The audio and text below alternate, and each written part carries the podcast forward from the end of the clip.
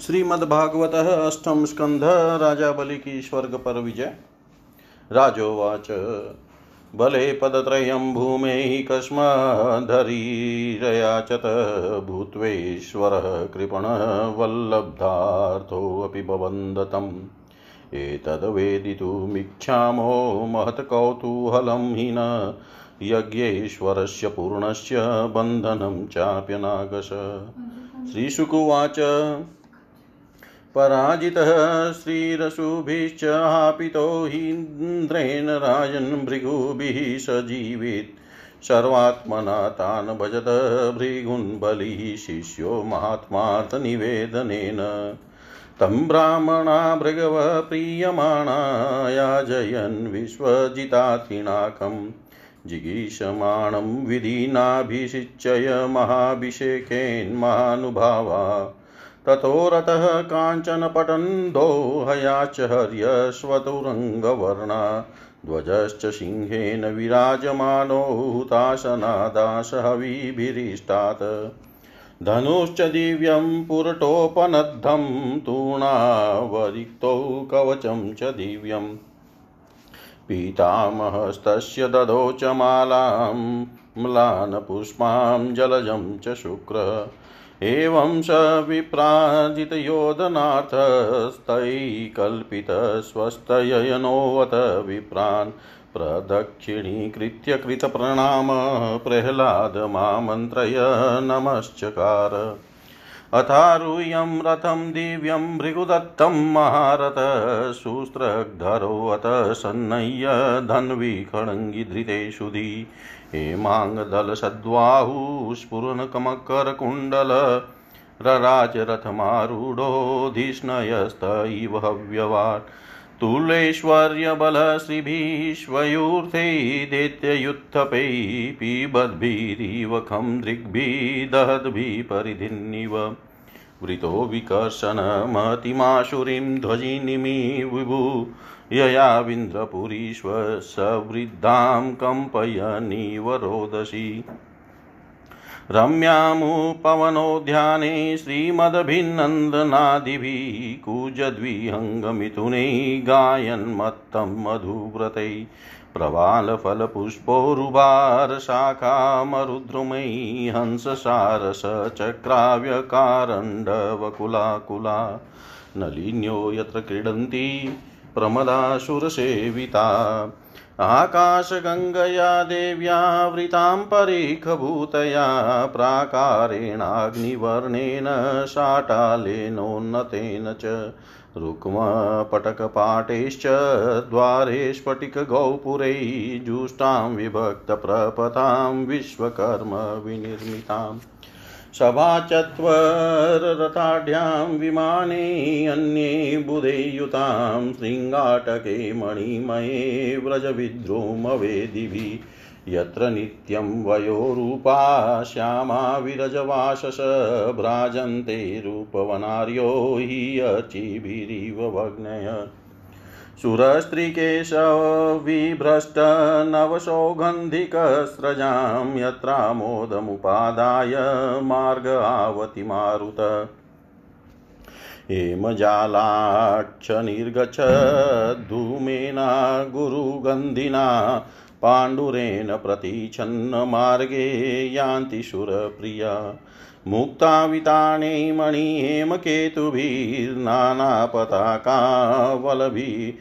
मणिहेमकेतुभिर्नानापताकावलभिरावृतां शिखण्डीपारावतभृङ्गनादितां वैमानिकस्त्रीकलगी कलगीतमङ्गलाम् मृदङ्गशङ्खानकदुन्दुभिष्वनैः शतालवीणामुरजष्टिवेणुभिः नृत्यैः शवाद्यैरुपदेवगीतकैः मनोरमां स्वप्रभयाजितप्रभाम् यां न व्रजन्त्यधर्मिष्ठाः खलाभूतद्रुहशठा मानिनः कामिनो लुब्धा एभिः न व्रजन्ति यत् तामदेवधानीं स वरुथि निपतिर्बहिः समन्तादरुरुधै प्रतन्यया। आचार्यदत्तं जलजं महाश्वनं दग्मौ प्रयुञ्जन् भयमिन्द्रयोषितां मध्वास्तमभिप्रेत्य बले परममुद्यमं सर्वदेव गणोपेतो गुरुमेतदुवाच। भगवन्नुद्यमो भूयान् बलेन पूर्ववैरिण विषय्यमीमं मन्ये केनाशितेजसो जित। नैनं कश्चित् कुतो वापि प्रतिव्योढुमधीश्वर पिबन्निव मुखेनेदं लीयनीव दिशो दश, दह्यनीव दिशो दृग्भिः संवर्ताग्निरिवोथित ब्रूहि कारणमेतस्य दुर्धस्त्वस्य मद्रिपो ओजः, सहो बलं तेजो यत एतत्समुद्यम गुरुरुवाच। जानामि मघवञ्छत्रोरुन्नतेरस्य कारणं शिष्यायोपभृतं तेजो भृगुभिः ब्रह्मवादिभिः। भवद्विधो भवान् वापि वर्जयित्वेश्वरं हरिं नास्य शक्तः पुरस्तातुं कृतान्तस्य यथा जना। तस्मान्निलयमुत्सृज्य यूयं सर्वे त्रिविष्टपम् यातकालं प्रतीक्षन्तो यतः शत्रो विपर्यय एष विप्रबलोर्धर्क सम्प्रत्युर्जितविक्रम तेषामेवापमानेन सानुबन्धो विनक्ष्यति एवं सुमन्त्रितार्थास्ते गुरुनाथानुदर्शिना हित्वा त्रिविष्टपं जग्मुगीर्वाणा कामरूपिण देवेष्वतनिलीनेषु बलिवेरोचनपुरीं देवधानीमधिष्ठाय वशं निन्ये जगत्त्रयम् तं विश्वजैनं शिष्यं भृगवशिष्यवत्सला शतेन हयमेधानामनुव्रतमया जयन्।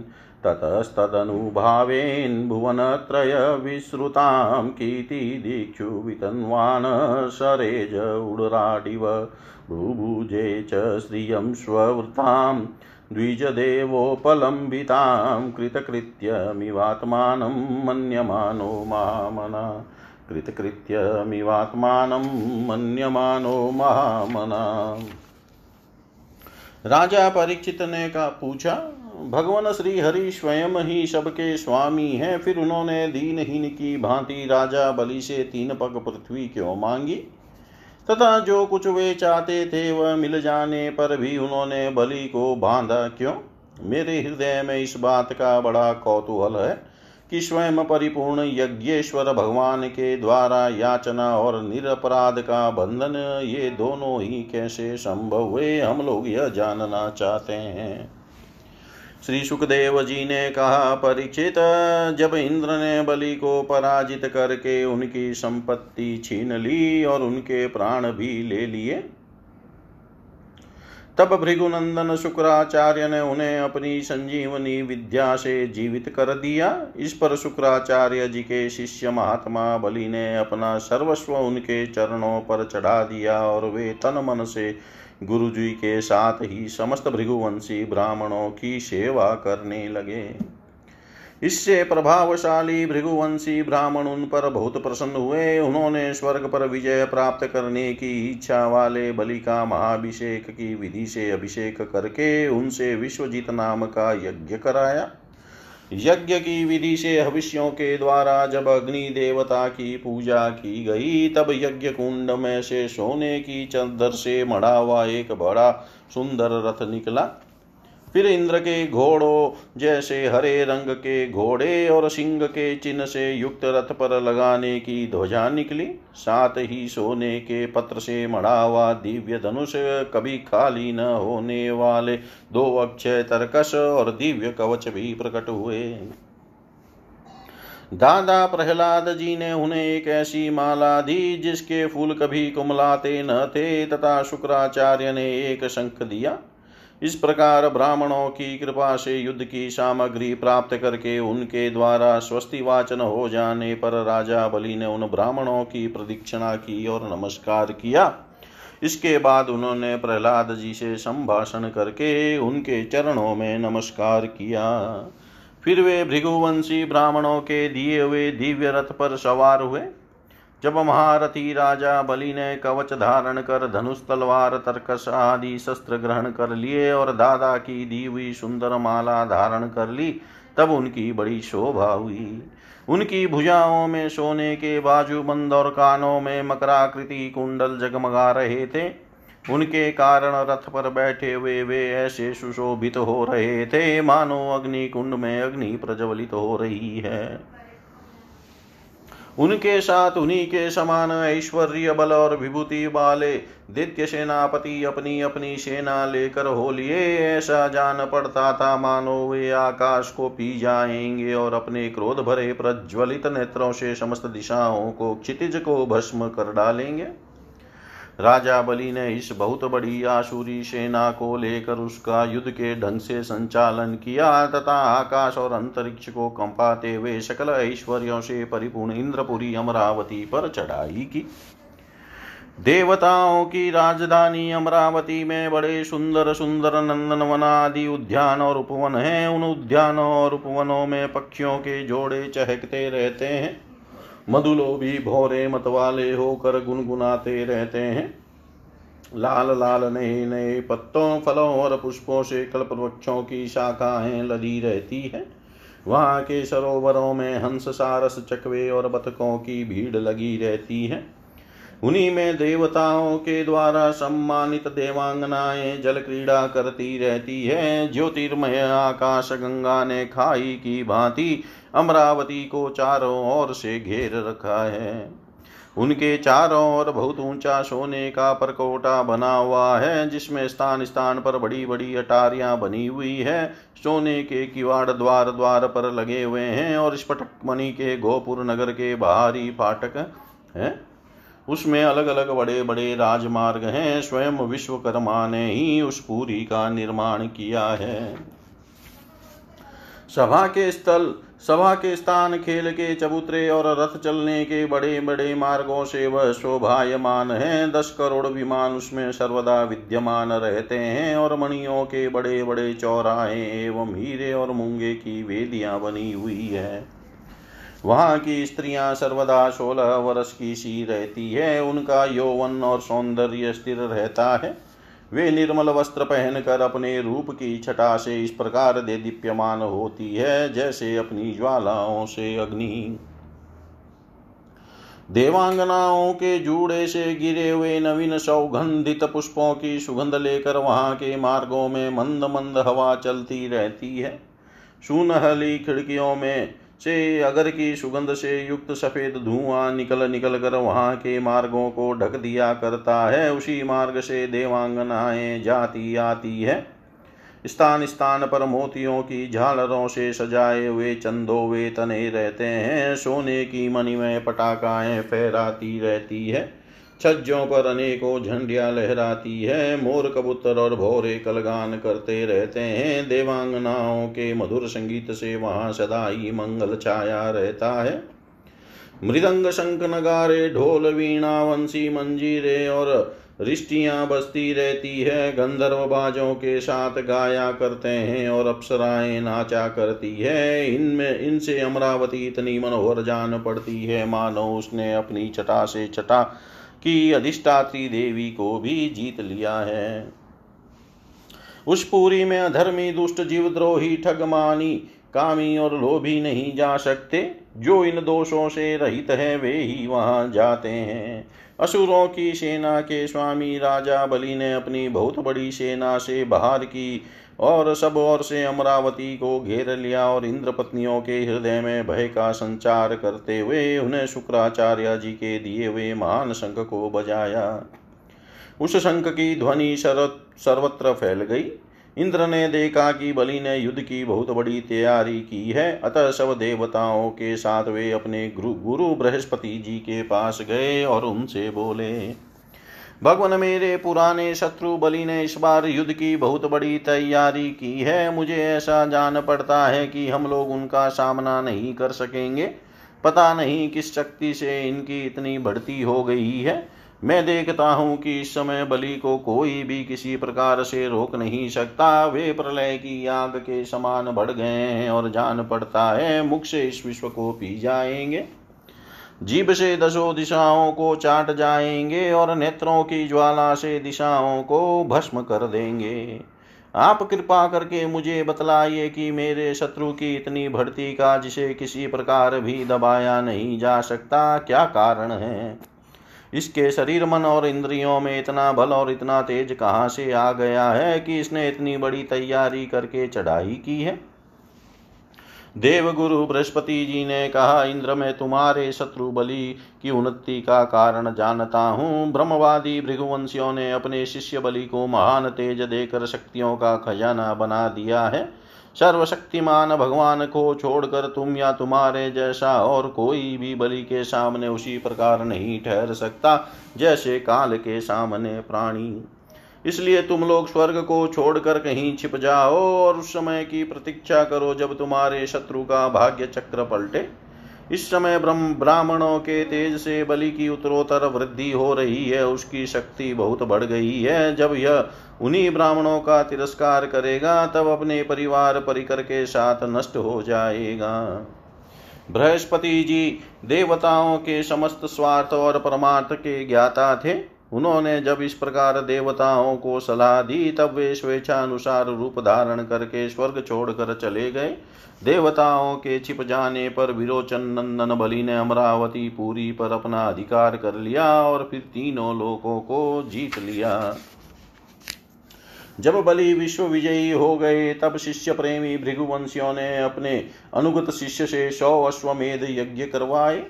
उन यज्ञों के प्रभाव से, बलि की कीर्ति कौमुदी तीनों कलोकों से बाहर भी दसों दिशाओं में फैल गई और वे नक्षत्रों के राजा चंद्रमा के समान शोभायमान हुए।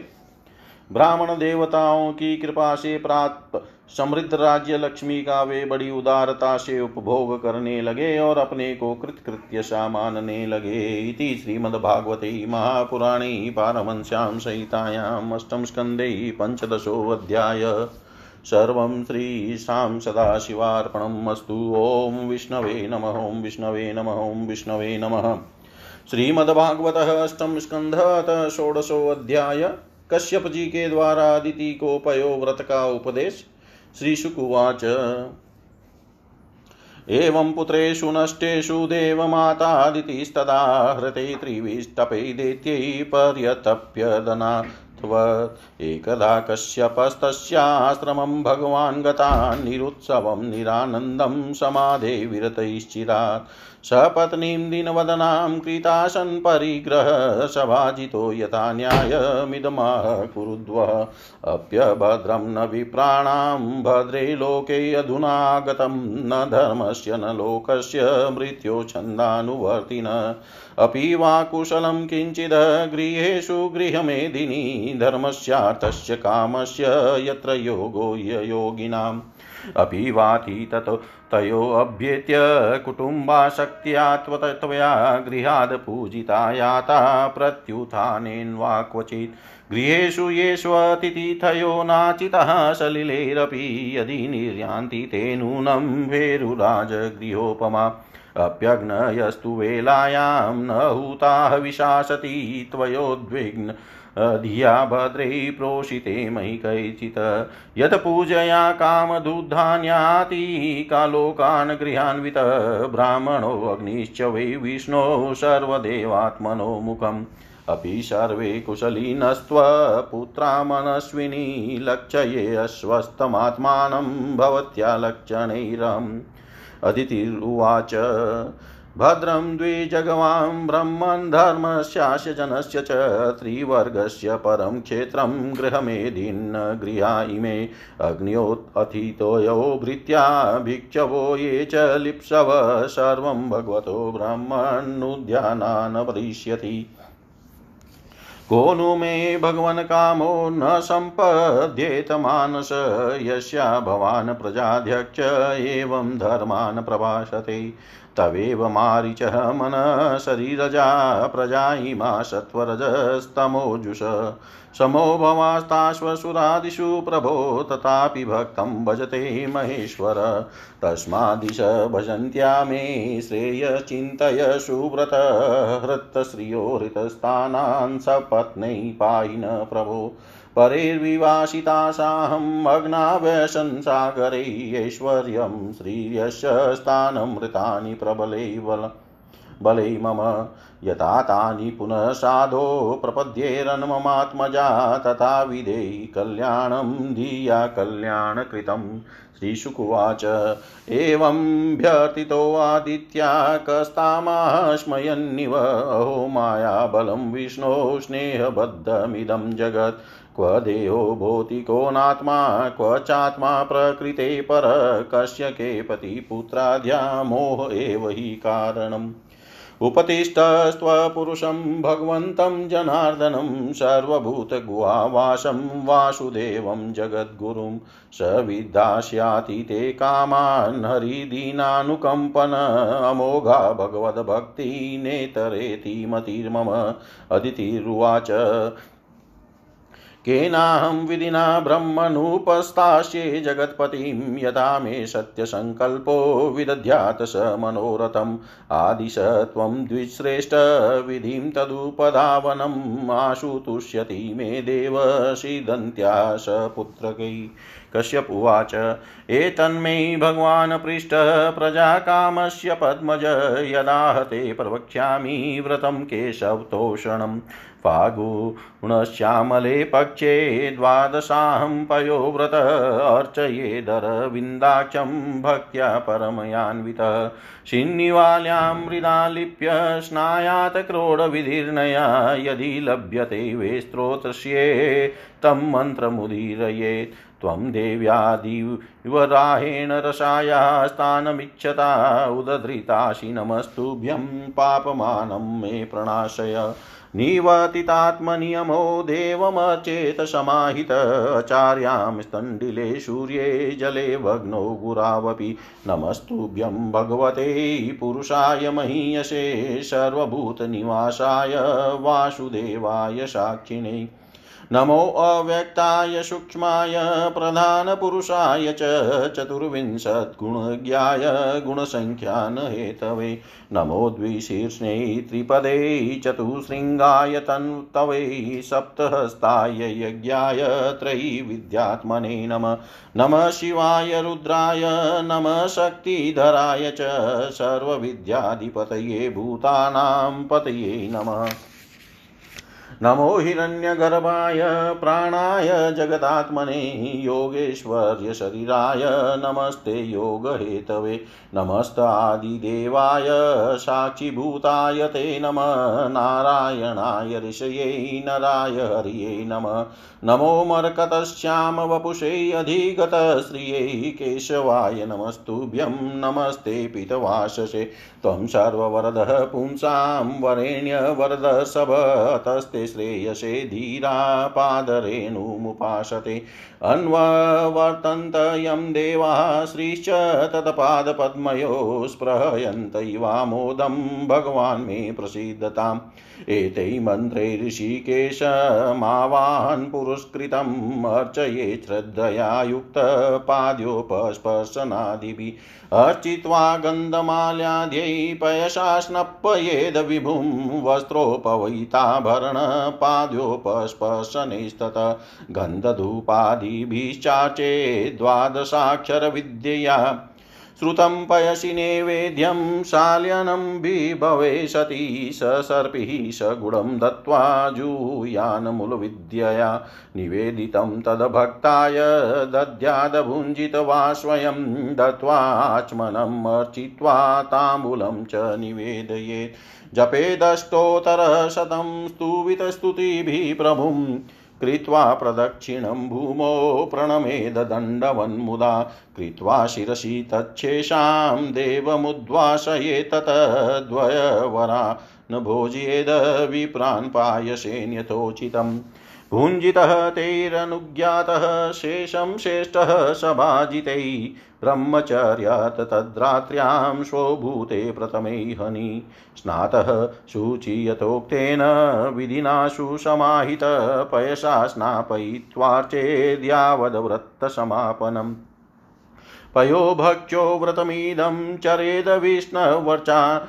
वर्चनादृत पूर्ववजूयादग्निं ब्राह्मणश्चापि भोजयेत्। एवं त्वहरः कुर्याद्वादशाहं पयोव्रत हरेराराधनं होमं हरणं द्विजतर्पणम्। प्रतिपद्दिन्नमारभ्य यावच्छुक्लत्रयोदशी ब्रह्मचर्यं मदस्वप्नं स्नानं त्रिशवनं चरेत् वर्जयेद सदालापं भोगानुचावचास्तथा हिस्त्रसर्वभूतानां वासुदेवपरायण त्रयोदश्यामतो विष्णोष्णपं पञ्चके विभो कारये शास्त्रदृष्टेन विधिना विधिको विदे पूजां च महती कुर्याद्वित्यसाठ्यविवर्जितचरुं निरूपय पयसि शिपिविष्टाय विष्णवे। श्रितेन तेन पुरुषं यजेत सुषमाहित नैवेद्यं चातिगुणवद दद्यात् पुरुषतुष्टिदम् आचार्यं ज्ञानसम्पन्नं वस्त्राभरणधेनुभिः तोषये धृत्विजश्चेव तद्विद्याराधनं हरे। भोजयेत तान् गुणवता सदनेन शुचिस्मिते अन्याश्च ब्राह्मणाञ्चक्त्या ये च तत्र समागता। दक्षिणां गुरुवे दद्याद्रित्विज्ञभ्यश्च यथार्हत, अन्नाद्येनाश्वपाकाश्च प्रीणयेत समुपागतान् भुक्तवत्सु च सर्वेषु दीनन्दकृपणेषु च विष्णोस्ततः प्रीणनं विद्वान् भुञ्जितः स बन्धुभिः नृत्यवादित्रगीतैश्च स्तुतिभिः स्वस्तिवाचकैः कारयेत कथाभिश्च पूजां भगवतोऽन्वहम्। एतत्पयोव्रतं नाम पुरुषाराधनं परपितामहेनाभीतं मया ते समुदाहृतं। त्वं चानेन महाभागे सम्यक् चीर्णेन केशवम् आत्मना शुद्धभावेन नियतात्मा। भजाव्ययम्। अयं वै सर्वयज्ञाख्यः सर्वव्रतमिति स्मृतं तपः सारमिदं भद्रे दानं त एव नियमा, साक्षात् एव च यमोत्तमा। तपोदानं व्रतं यज्ञो येन तुष्यत्यधोक्षज। तस्मादेदत्व्रतं भद्रे प्रियता श्रद्धयाचर भगवान् परितुष्टस्ते वरानाशु विदास्यति। भगवान् परितुष्टस्ते वरानाशु विदस्यति। विदास्यति। श्री सुखदेव जी कहते हैं, परीक्षित, जब देवता इस प्रकार भाग कर छिप गए और देतियों ने स्वर्ग पर अधिकार कर लिया, तब देव माता अदिति को बड़ा दुख हुआ, वे अनाथ सी हो गई। एक बार बहुत दिनों के बाद जब परम प्रभावशाली कश्यप मुनि की समाधि टूटी, तब वे अदिति के आश्रम पर आए। उन्होंने देखा कि न तो वहाँ सुख शांति है और न किसी प्रकार का उत्साह या सजावट ही। परीक्षित जब वे वहाँ जाकर आसन पर बैठ गए और अदिति ने विधि पूर्वक उनका सत्कार कर लिया, तब वे अपनी पत्नी अदिति से, जिसके चेहरे पर बड़ी उदासी छाई हुई थी, बोले, कल्याणी, इस समय संसार में ब्राह्मणों पर कोई विपत्ति तो नहीं आई है। धर्म का पालन तो ठीक ठीक होता है। काल के कराल गाल में पड़े हुए लोगों का कुछ अमंगल तो नहीं हो रहा है।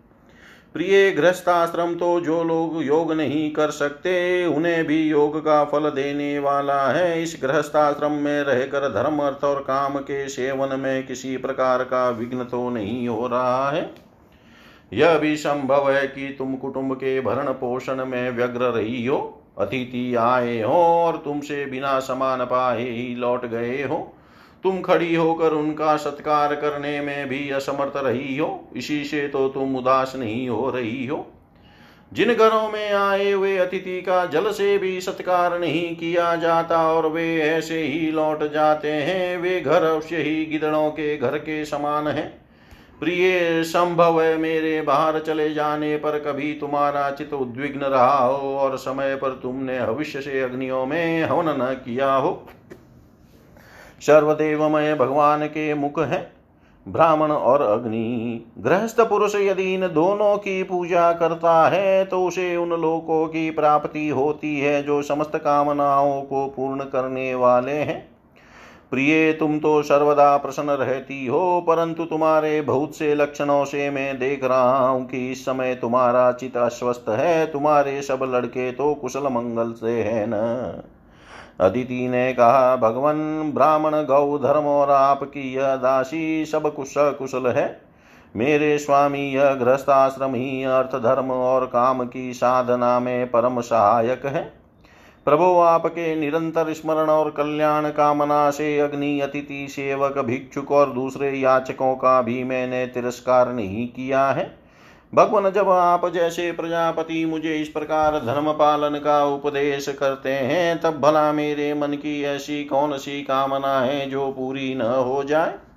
आर्यपुत्र, समस्त प्रजा व चाहे सत्वगुणी, रजोगुणी या तमोगुणी हो, आपकी ही संतान है। कुछ आपके संकल्प से उत्पन्न हुए हैं और कुछ शरीर से। भगवान इससे संदेह नहीं, इसमें संदेह नहीं कि आप सब संतानों के प्रति चाहे असुर हो या देवता, एक सा भाव रखते हैं, सम है। तथापि स्वयं परमेश्वर भी अपने भक्तों की अभिलाषा पूर्ण किया करते हैं।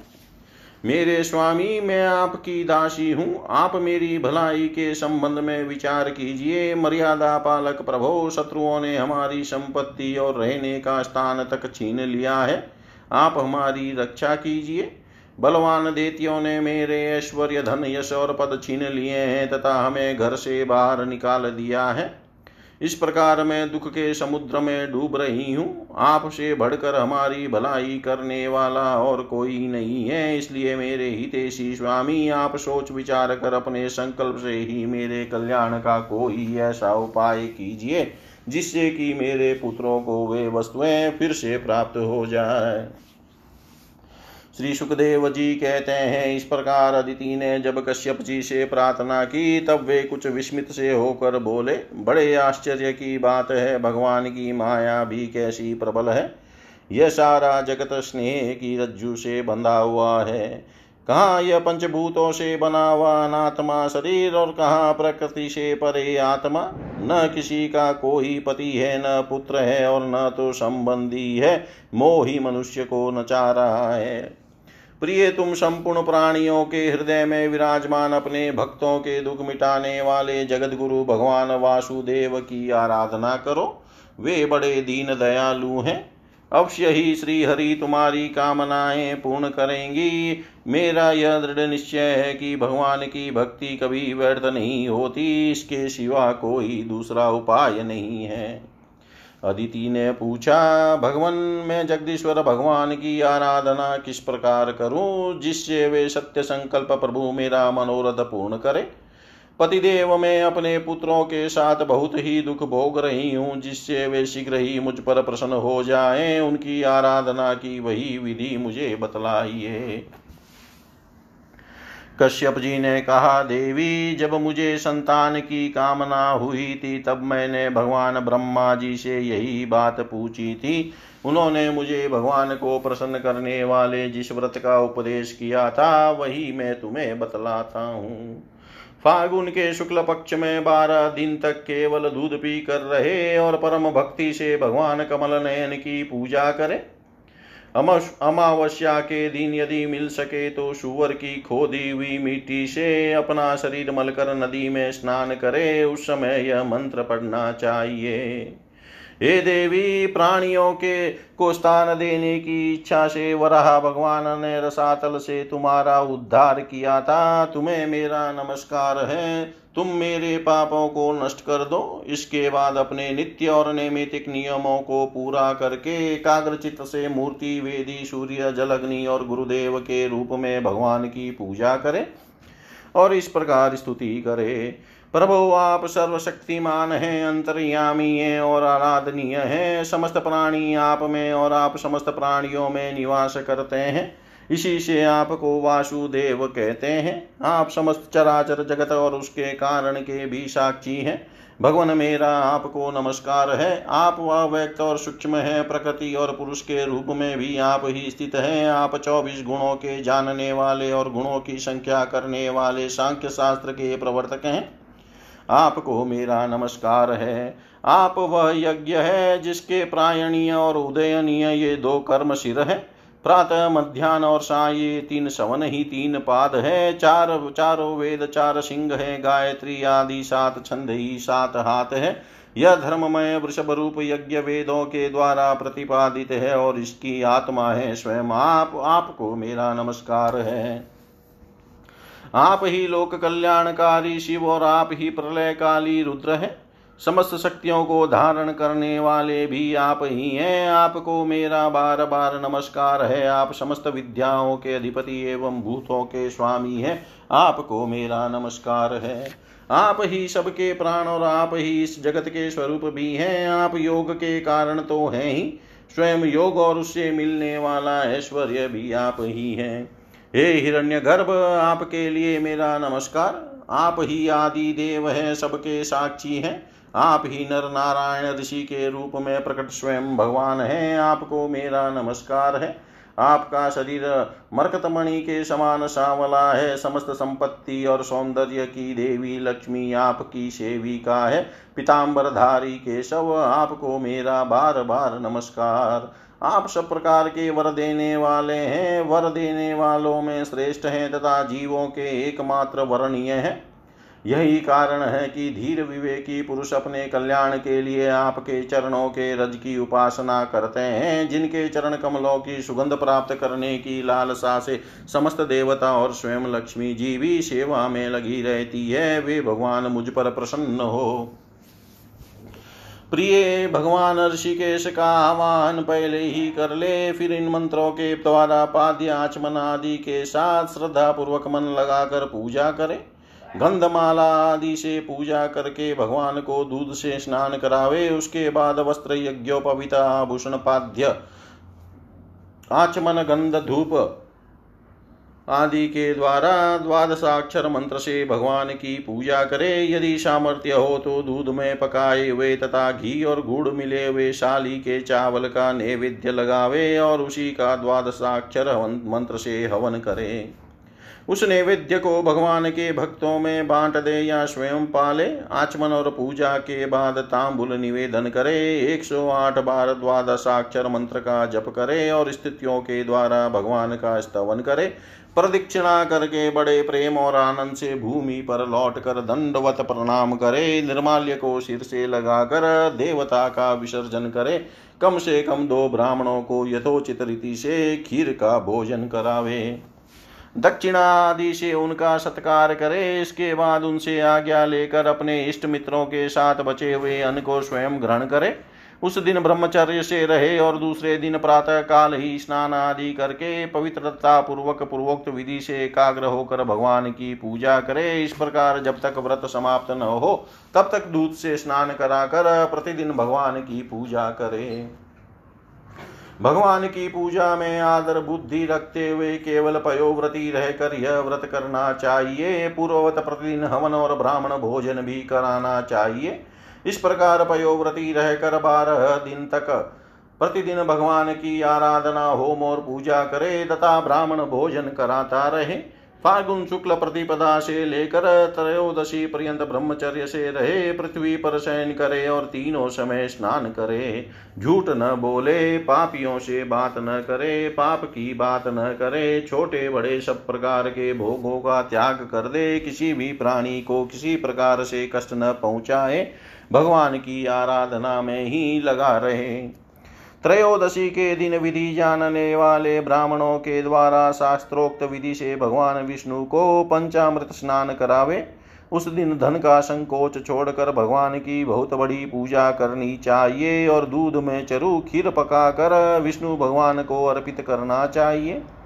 अत्यंत एकाग्रचित से उसी पकाए हुए चरु के द्वारा भगवान का यजन करना चाहिए और उनको प्रसन्न करने वाला गुण युक्त तथा स्वादिष्ट नैवेद्य अर्पण करना चाहिए। इसके बाद ज्ञान संपन्न आचार्य और ऋत्विजों को वस्त्र आभूषण और गौ आदि देकर संतुष्ट करना चाहिए। प्रिय से भी भगवान की ही आराधना समझो। प्रिय, आचार्य और ऋत्विजों को शुद्ध सात्विक और गुण युक्त भोजन कराना ही चाहिए। दूसरे ब्राह्मण और आए हुए अतिथियों को भी अपनी शक्ति के अनुसार भोजन कराना चाहिए।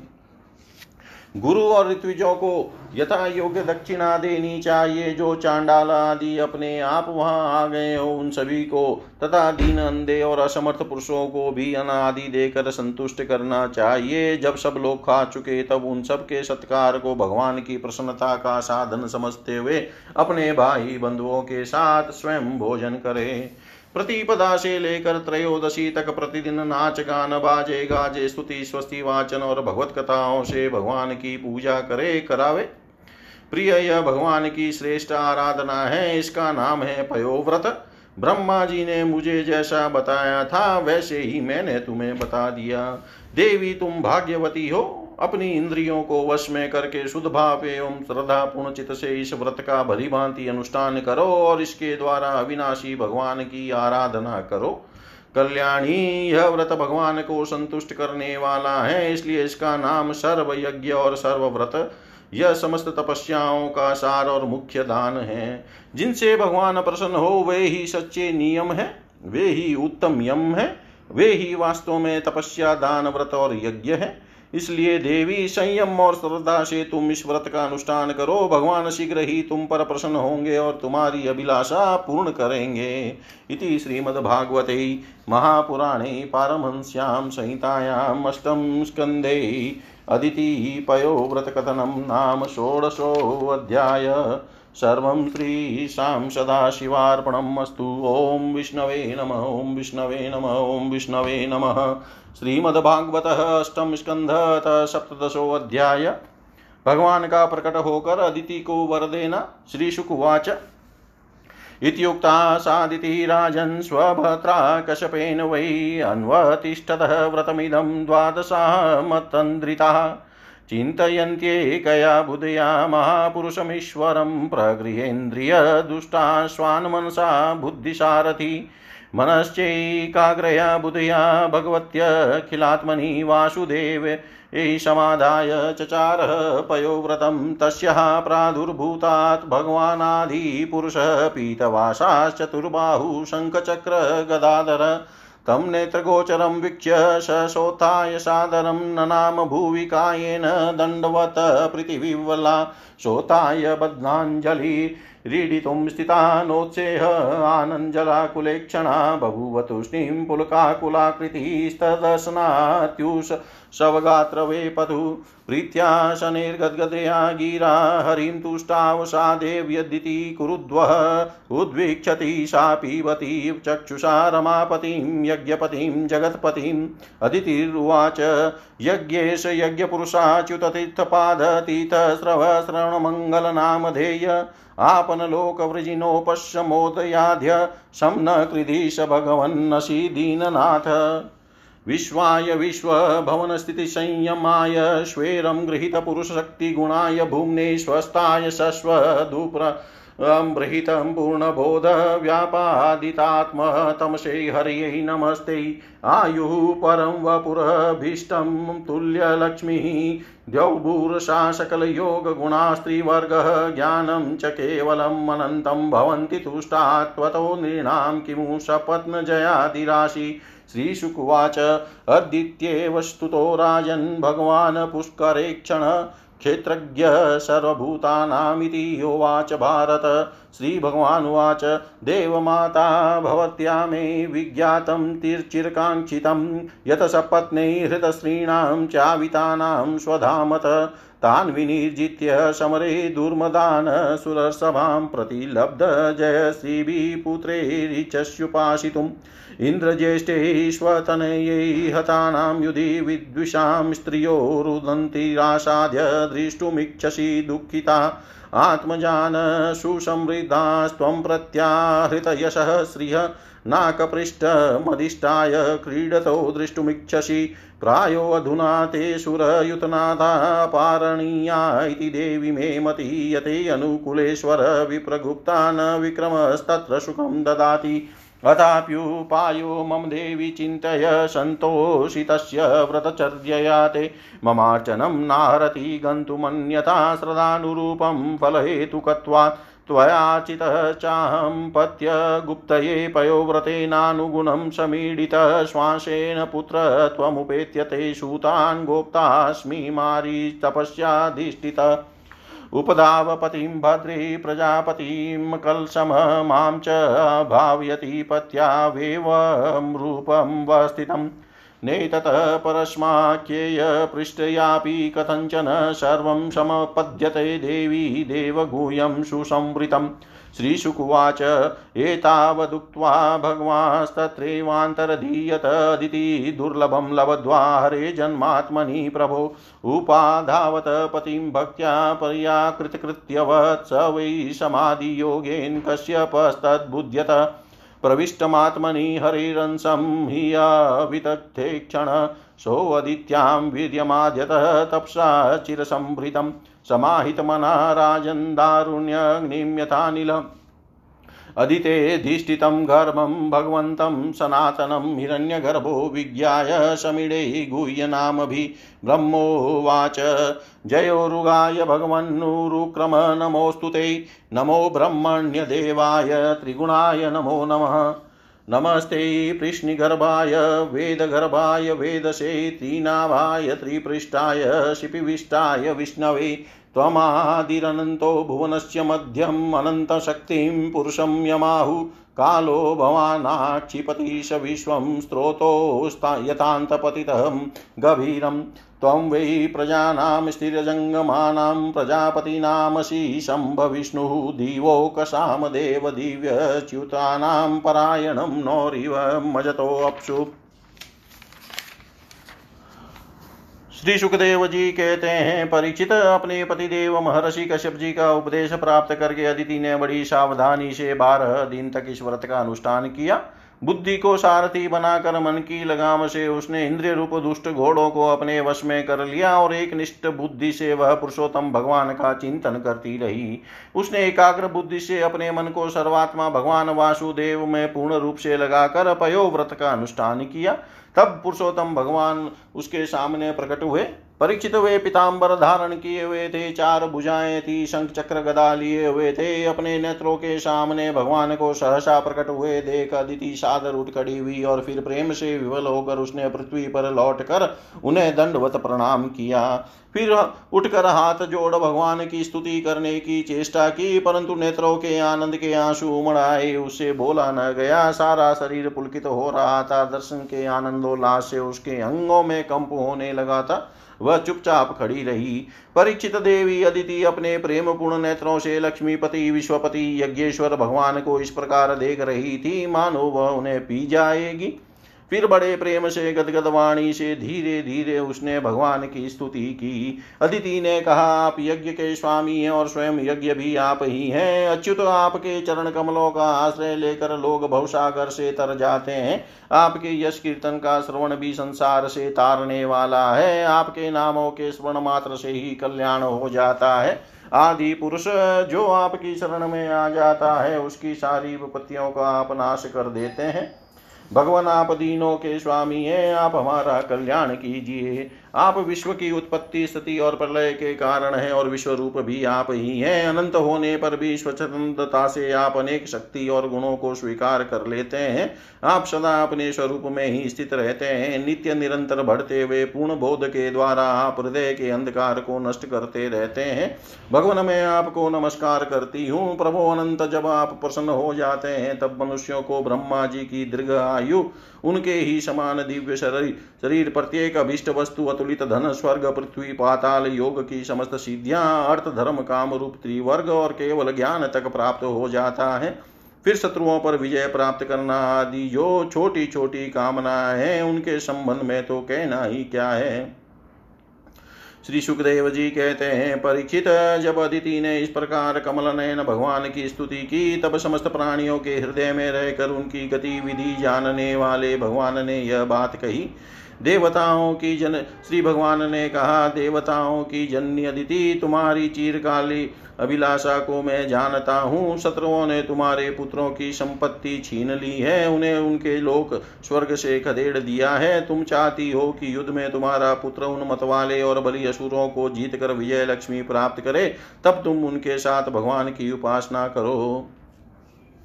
तुम्हारी इच्छा यह भी है कि तुम्हारे इंद्रादि पुत्र जब शत्रुओं को मार डाले, तब तुम उनकी रोती हुई दुखी स्त्रियों को देख को अपनी आँखों देख सको। अदिति, तुम चाहती हो कि तुम्हारे पुत्र धन और शक्ति से समृद्ध हो जाए, उनकी कीर्ति और ऐश्वर्य उन्हें फिर से प्राप्त हो जाए, तथा वे स्वर्ग पर अधिकार जमा कर पूर्ववत विहार करें, परंतु देवी, वे असुर सेनापति इस समय जीते नहीं जा सकते, ऐसा मेरा निश्चय है क्योंकि ईश्वर और ब्राह्मण इस समय उनके अनुकूल है। इस समय उनके साथ यदि लड़ाई छेड़ी जाएगी तो उसे सुख मिलने की आशा नहीं है।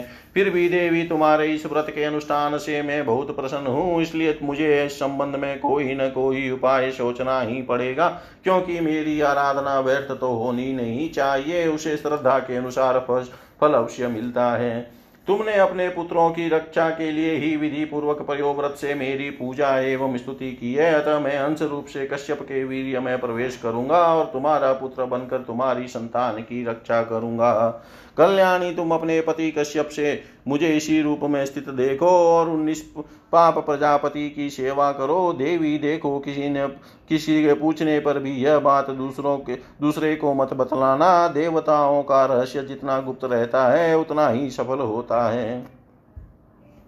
श्री सुखदेव जी कहते हैं, इतना कहकर भगवान वहीं अंतर ध्यान हो गए। उस समय अदिति यह जानकर कि स्वयं भगवान मेरे गर्भ से जन्म लेंगे, अपनी कृतकृत्यता का अनुभव करने लगी। भला यह कितना दुर, कितनी दुर्लभ बात है। वह बड़े प्रेम से अपने पतिदेव कश्यप की सेवा करने लगी। कश्यप जी सत्यदर्शी थे, उनके नेत्रों से कोई बात छिपी नहीं रहती थी। अपने समाधि योग से उन्होंने जान लिया। कि भगवान का अंश मेरे अंदर प्रविष्ट हो गया है। जैसे वायु काट में अग्नि का आधान करती है, वैसे ही कश्यप जी ने समाहित चित्त से अपनी तपस्या के द्वारा चिर संचित वीर्य का अदिति में आधान किया। जब ब्रह्मा जी को यह बात मालूम हुई कि अदिति के गर्भ में तो स्वयं अविनाशी भगवान आए हैं, तब वे भगवान के रहस्यमय नामों से उनकी स्तुति करने लगे। ब्रह्मा जी ने कहा, समग्र कीर्ति के आश्रय भगवान आपकी जय हो, अनंत शक्तियों के अधिष्ठान आपके चरणों में नमस्कार है। ब्रह्मण्य देव त्रिगुणों के नियामक आपके चरणों में मेरे बार बार प्रणाम है। कृष्ण के पुत्र रूप में उत्पन्न करने होने वाले वेदों के समस्त ज्ञान को अपने अंदर रखने वाले प्रभो, वास्तु में आप ही सबके विधाता हैं। आपको मैं बार बार नमस्कार करता हूँ। ये तीनों लोग आपकी नाभि में स्थित है। तीनों लोकों से परे वैकुंठ में आप निवास करते हैं। जीवों के अंतकरण में आप सर्वदा विराजमान रहते हैं। ऐसे सर्वव्यापक विष्णु को मैं नमस्कार करता हूँ। प्रभो, आप ही संसार के आदि अंत और इसलिए मध्य भी हैं। यही कारण है कि वेद अनंत शक्ति पुरुष के रूप में आपका वर्णन करते हैं। जैसे गहरा स्रोत अपने भीतर पड़े हुए तिनके को बाहर ले जाता है, वैसे ही आप काल रूप से संसार का धारा प्रवाह संचालन करते रहते हैं। आप चराचर प्रजा और प्रजापतियों को भी उत्पन्न करने वाले मूल कारण है। देवादि देव जैसे जल में डूबते हुए के लिए नौका ही सहारा है, वैसे ही स्वर्ग से भगाए हुए देवताओं के लिए एकमात्र आप ही आश्रय है। इति श्रीमद्भागवते महापुराणे सहितायाम् अष्टम स्कन्धे वामन प्रादुर्भावे सप्तदशोऽध्याय सर्वं श्रीशां सदाशिवार्पणम् अस्तु। ॐ विष्णवे नमः ॐ विष्णवे नमः ॐ विष्णवे नमः।